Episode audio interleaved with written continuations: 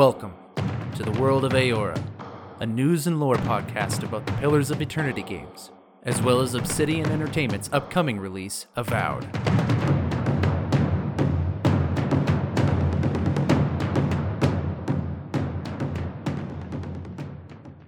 Hello, everybody, and welcome to another episode of the World of Eora. I'm your host, Eric, aka Gingerino. 42.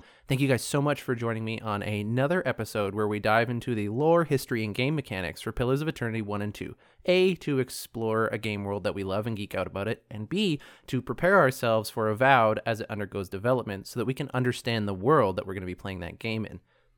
Today, I'm doing another entry that's kind of in the character creation series. It's uh, necessary to be able to understand a little better about the classes that we see available in Pillars of Eternity and therefore Avowed. Like in most fantasy RPG games, you get to select a character class at the start of Pillars of Eternity, and that might be the case for Avowed. We're not really sure yet when you are choosing classes in any of these games, there is always inherently magic classes, whether that's some sort of wizard or a cleric or a sorcerer, what have you. And how magic works in a game is important to the lore of the world and how characters are even able to wield that magic in the first place. And in Eora, it's no different as well. Today, I want to stop and look at magic and how it works in the world of Eora, how it works in Pillars of Eternity 1 and 2, and how it will therefore work in Avowed, and then to take a quick overview of some of the classes that use magic and how they interact with this magical essence differently. Uh, before diving in, uh, there's not much news to go on for Avowed or Pillars of Eternity. However, there has been some rumors going around that the developers over at Obsidian are using Unreal Engine 5 to develop their games currently, and that would speculatively mean that Avowed is using Unreal Engine 5 as well. This isn't a huge piece of news, like it's not going to be the thing we talk about for months and months on end, but it's, it's still it's cool to know and I think kind of encouraging as well. I've heard a lot of good things about Unreal Engine 5 uh, com- contrasted against Unreal Engine 4. Obviously, you know, you want to get better as you release new iterations of your software. Uh, but it's also good to hear that Avowed will probably be utilizing the latest and greatest in game development tools and software. Not that I wouldn't trust Obsidian developers to develop a great game with UE4, but I personally, I'm just excited about that. I, I can't wait to see what they create with Unreal Engine 5. That's the only Avowed related news that I have at the moment, of the recording, anyways. Um, but yeah, for now, let's just dive into today's lore. Athek Worthen Roth. Lava beyond Seek. Aul so, today we're going to be talking about magic in the world of Eora and how it functions and operates within the world, what the mechanics of it are. Uh, to understand magic in Eora, you need to understand what soul energy or essence is in this world. The soul itself is made up of what's called essence, capital E essence. I often contrast it against how, you know, your body is made of carbon, while your soul in Eora is made up of essence. And it's not just your soul that's made up of essence, it's also the souls of other things like animals or even plants, apparently. Uh, there have been some people in the world of Eora that are particularly attuned to this essence that have been able to detect it in very old trees and animals as well. So there is essence everywhere, and it flows in and out of everything throughout the world of Eora. And it is the manipulation and interaction with this essence that causes the magical effects that you see. So, whenever somebody is casting some sort of magic in the world, it is them manipulating that essence that exists within the world. Now, some sources of essence, if you were a spellcaster, could be your very own soul. You have essence within your body that is your own soul. Uh, you could be manipulating the essence within somebody else because they have a soul as well you could be manipulating the essence that is ambient in the environment around you, that's just sort of flowing around all the time. Kind of like how right now I'm probably being bombarded with radio waves uh, that I'm not even aware of. Uh, but if I had a device capable of manipulating those radio waves in some way, I could use that for something. Um, as well, uh, you can also channel essence that is in, say, like local wildlife or flora fauna. That's different than ambient in the environment. I'm thinking more like you're going to use the soul essence that is in a nearby tree to somehow do something versus the ambient essence that just sort of exists everywhere at once.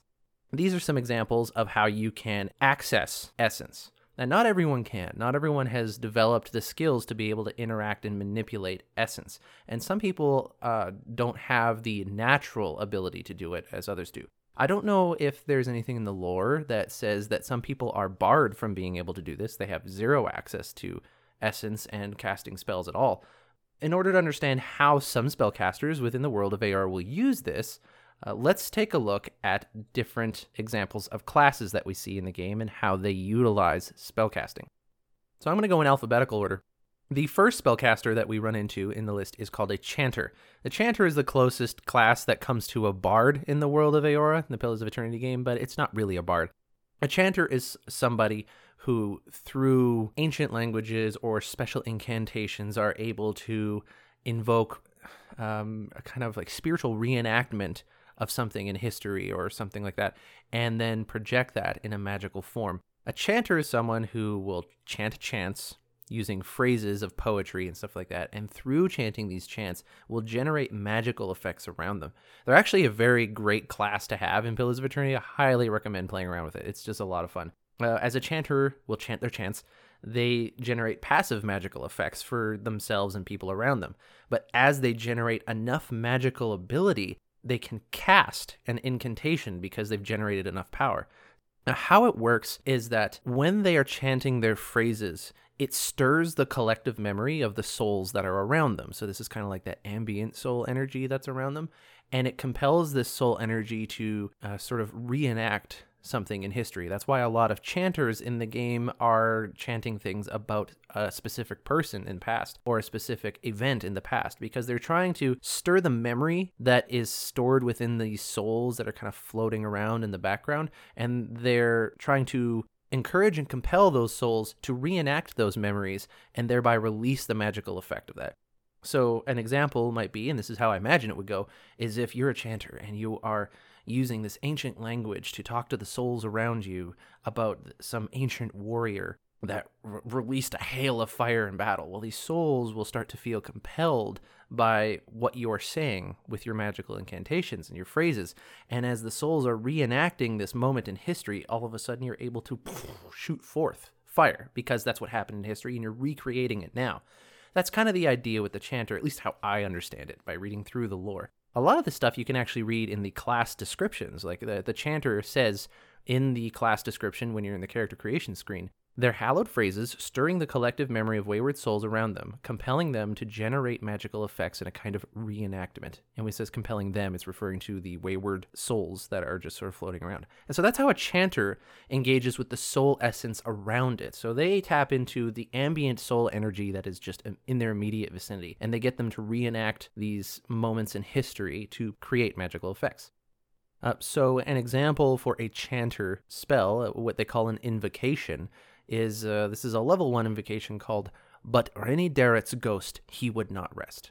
That's the name of the spell. You know, like most spells you hear of are like uh, Fan of Flames or Magic Missile. You know, that's kind of what you're used to. But a chanter's magic is usually the title of something in history. And the chant, but Rene Darrett's ghost, he would not rest. What it does is it summons a phantom to fight with you in combat. And so in chanting that word over and over again, or chanting those words over and over again, he, they're able to actually call forth a phantom, which I guess would be a bunch of wayward souls get together and sort of create this phantom to fight like Rene Darrett did, whoever that is. And that's an example of an invocation. The next class I want to talk about is the Cipher, and this is also a really great one to get into if you're just starting into Pillars of Eternity. It's kind of unique to the Obsidian world here in Eora. However, it's not super unique. It's kind of close to a Psionics class that you would see in other role playing games, but I think that Obsidian does a good job of making the Cipher unique to their world because it really ties to the lore quite a lot. If you're wanting to play Pillars of Eternity and get into the lore heavily, I would recommend playing a Cipher character. Now, a Cipher character, what they use for a magical focus, uh, you know, focus being the thing in which you're using to channel your magic and, you know, be the focus of it so that you can perform magical abilities. The cipher's focus, unlike the Chanter, which is the ambient energy around it, the cipher's focus is actually the essence and psyche of another person. So a Cipher will tap into the magical essence, will tap into the soul energy of another person and use that for their focus of their magic. Uh, because of this, ciphers are actually able to more easily read the mind of another person because they're tapping into their very soul in the first place, which is the seat of consciousness and memory uh, and personality.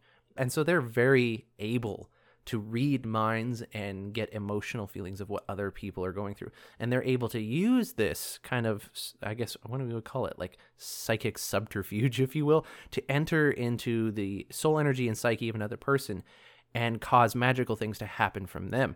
Uh, I can't remember the name of it, but there is a spell that you can use as a cipher where when you target an enemy, an explosion happens from them. You're using their essence that's in their body to generate a magical effect from that place.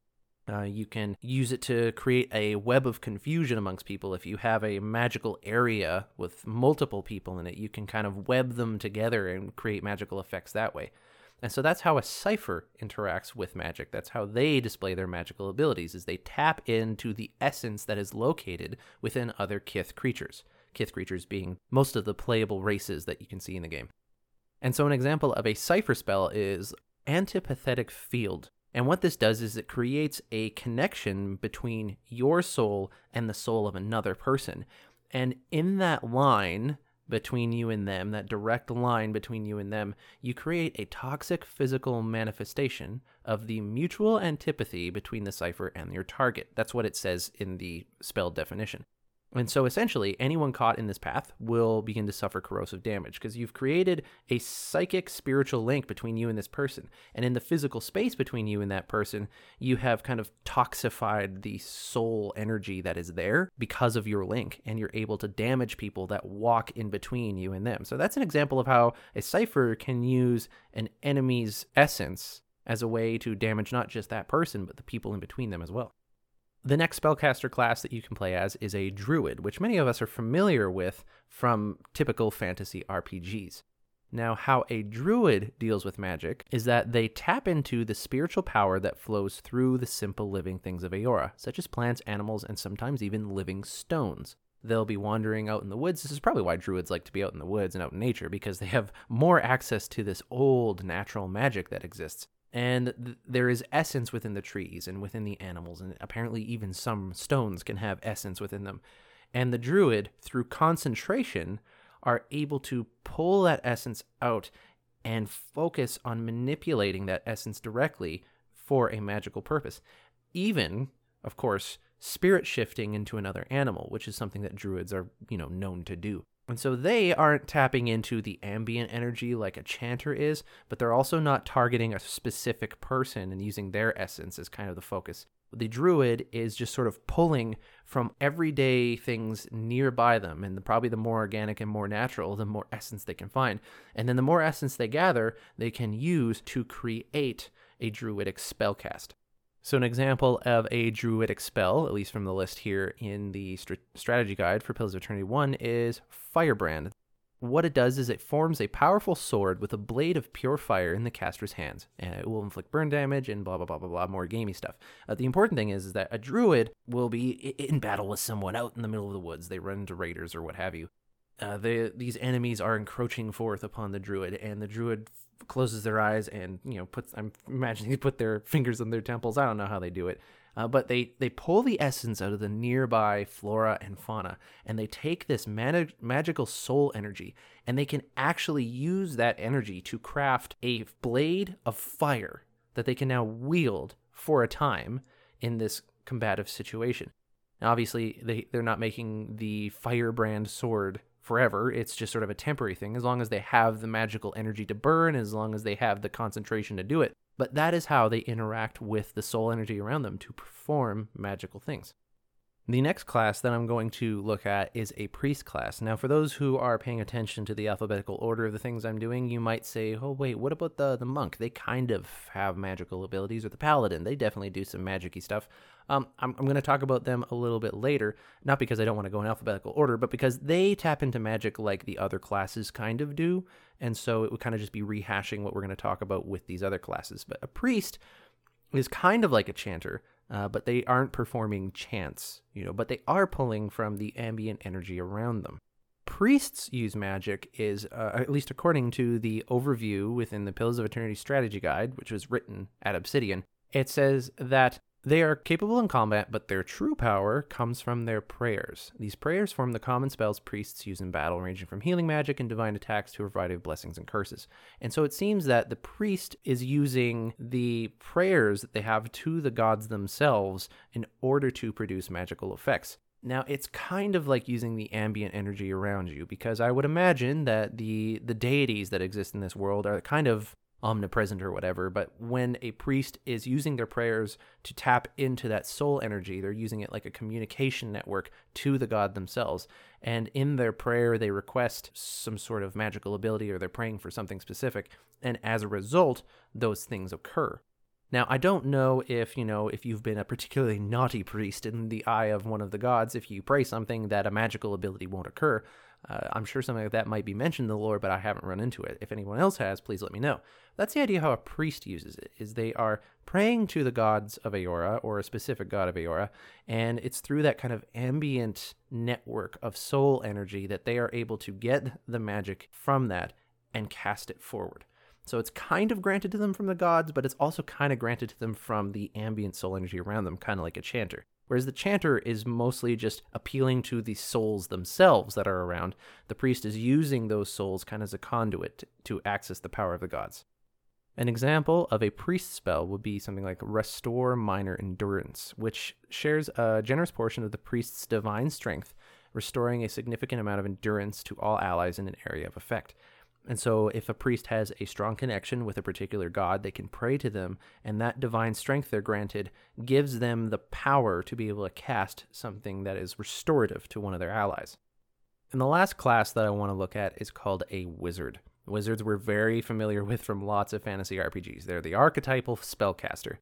The wizard in the world of Eora uses a grimoire like a lot of other wizards do in other fantasy RPGs. A grimoire is a book that contains spells uh, to cast at your enemies. And like in a lot of other fantasy RPGs, the wizard actually doesn't have magic within them, but they contain magic within their grimoires, within the books that they carry. And the job of the wizard, in the world of Eora, anyways, is to extract that energy from the grimoire and then cast it forward a good way of looking at it is that the, the wizard uses these grimoires, these books. It's almost like a little container, like a little a little glass bottle that they would pop the cork of, and then they would pour the magic out in front of them for a specific effect. You know, if they they pulled out a bottle that says ah fan of flames, and they pop the cork and they pour the magic out, and poof, flames come out of it. You know, that's kind of like that's kind of the idea, but that's not obviously how it goes.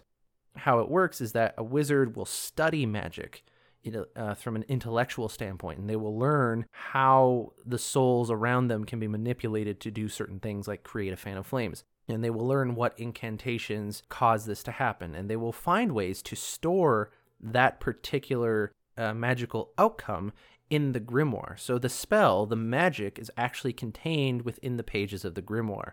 And what the wizard will do is that they will then, uh, like a guide, they will extract that magic and that spell from out of the grimoire, and then they will, in a very controlled sense, release that magic in the way that it is meant to be. So they are just a conduit for the actual spell itself, but they have put it into the grimoire. Um, to just quote Obsidian and how they say it, uh, in the strategy guide, it says wizards use grimoires, arcane books made with rare materials, that can absorb and temporarily hold fragments of ambient soul energy from the world around them. Their grimoires act like a magical capacitors that store and redirect that energy. Unlike priests and druids, wizards do not personally shape the magic that is released. Instead, their grimoire spell pages do most of the work. The wizard's specialty is in understanding how to help the magic flow in and out of the grimoire without going haywire. Uh, and then it goes on to say, as wizards continue to research, more spells are created every year. So a wizard is actually able to study magic and kind of discern how they can move things around to create new magical spells. An example of a wizard spell is Arkemyr's Dazzling Lights, which overwhelms anyone in the area of effect with a brilliant and bewildering pyrotechnic display, which ends up decre- decreasing their will and leaving them dazed, uh, for the gamey terms. But Arkemyr is one of the archmages in the world of Eora, at least at the times of Pillars of Eternity. And a lot of uh, wizards, they like to name their spells with their name in it. So Arkemyr has created a spell Dazzling Lights, and so he calls it Arkemyr's Dazzling Lights. And essentially, what the wizard will do is if they have this spell contained within the pages of their grimoire, they will pull the spell out and then they will redirect it outwards. to perform this pyrotechnic display in front of them. But this spell is actually contained within the book itself. That's how it works. So those are the main spellcasting classes that we have in the world of Eora, and I'm going to explore each class in different episodes if they have a lot of lore behind it. Particularly the paladins. Paladins have really interesting history in how their orders came to be, but today we're focusing on the magic. Now, the other classes available are barbarian, fighter, monk, paladin, ranger, and rogue. And some of them have access to magical abilities, but they use the same techniques in one of the other ones. For example, the monk uses their own essence and the suffering that they inflict upon their bodies as way to channel special abilities. I don't know if it's magic in the typical sense, but essentially a monk will will take damage from other enemies or inflict damage upon themselves, and this suffering produces some sort of uh, ability within them that they can not cast magic. They don't cast magic out, but they like all of a sudden their punches are super fast or their kicks knock you back 50 feet. You know, like things that would normally not be possible to do if you were just doing them in a mundane way. Right? So they are tapping into their own soul essence, but they're specifically using uh, suffering and wounds to emphasize and exaggerate these normal abilities to a magical level. A paladin will often use their faith and devotion to an order, which also might be related to a deity, and that faith and devotion generates magical ability, much like how a priest does. A paladin can actually generate a magical aura, so people around them will just always get this passive ability that they constantly are exuding. A rogue, um, I believe rogues kind of use something similar to wizards. I don't think they have a grimoire, but I know rogues in fantasy RPGs typically will memorize spells and find a way to contain them and use them to, like, say, turn invisible or something like that. There are lots of rogues that can do something like that, where they can cast an ability that turns them invisible. Rangers are often associated with druids, where they will cast abilities from the ambient energy around them. I actually don't know specifically if they do use it that way in Eora, but I know they have a lot of similar spells, so I'm going to guess that that's probably how they are channeling it. And so these are examples of how other classes might use the ambient soul essence around them to channel magical abilities. Now, when I transferred from the introduction of this episode to the lore portion of this episode, uh, you'll notice I had a different audio clip than what I usually do. And those are magical incantations. These are the incantations that wizards and ciphers and whatnot will often use to stir the energy around them or to channel the energy within them. And they are actually spoken in a different language, the language being Engwithan, which is an ancient, ancient language from thousands of years ago, or Eldaediran, which is a little more recent but still very old. Eldaediran is basically Old Aedyran. And if you've heard a lot of other episodes, you know that Aedyr is an empire that exists within the world and they have an old history. So incantations are usually spoken in that language, and they actually have a direct translation if you're playing Pillars of Eternity, you will hear these incantations so much that it is hard not to read them in the voice that you hear them in, the game. Uh, but for instance, we have A Ulu Then, which I think was in the transition in this episode, and that means to ashes. There's Moeth Ixi Aneth, which means power of my soul. Lavru Bion Sik means speech cuts flesh. Athek Worthen Roth means return to the wheel, which is essentially to say die you. Queth Sielmes Mitum means I speak songs of power. It was really hard for me to not go Queth Sielmes Mitum, the way you always hear it in the game. Kro Akten means blood and fire. Sakrethu means damned, and Ix Maru means of death.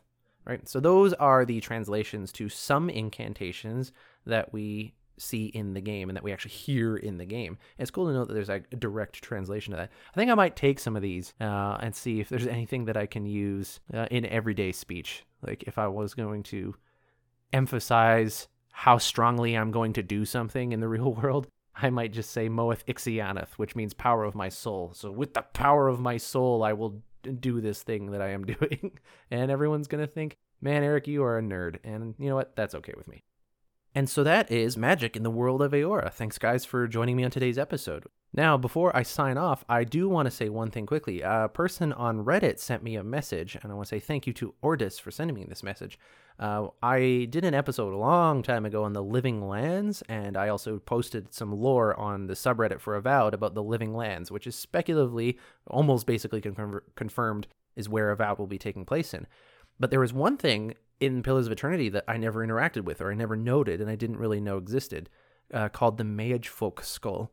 And there's some lore hidden within the Mage Folk Skull that tells us a little bit more about the living lands and therefore something we might expect in Avowed. So again, I, I, I want to thank Ordis for sending me this message and I just want to add it here uh, as a way of being thorough and uh, giving him the credit for that. The Mage Folk Skull has a description, and this is it. Mage folk, or their remains, have been found on most of the known continents of Eora. In the living lands, they are rumored to have cities built with great towers that reach beyond the clouds. This helm was recovered by an explorer who claimed to have plucked it from the burial chamber of a mage folk prince.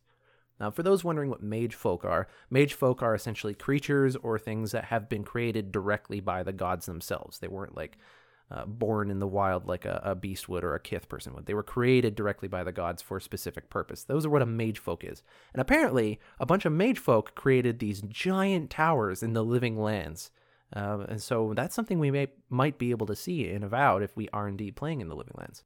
Uh, there's some interesting questions that come up there of like why are mage folk doing this in the first place and what purpose are they um, and can we go in them like what kind of stuff is going to be there so that, that's actually it provokes a lot of questions um, but that's going to wrap it up for today. Thank you guys for listening. I'm your host, Eric, aka Gingerino. 42. If you want to get a hold of me, you can reach me on Twitter at World of Eora or through email, worldofeora at gmail.com. Thank you guys for listening today, and I will catch you next time.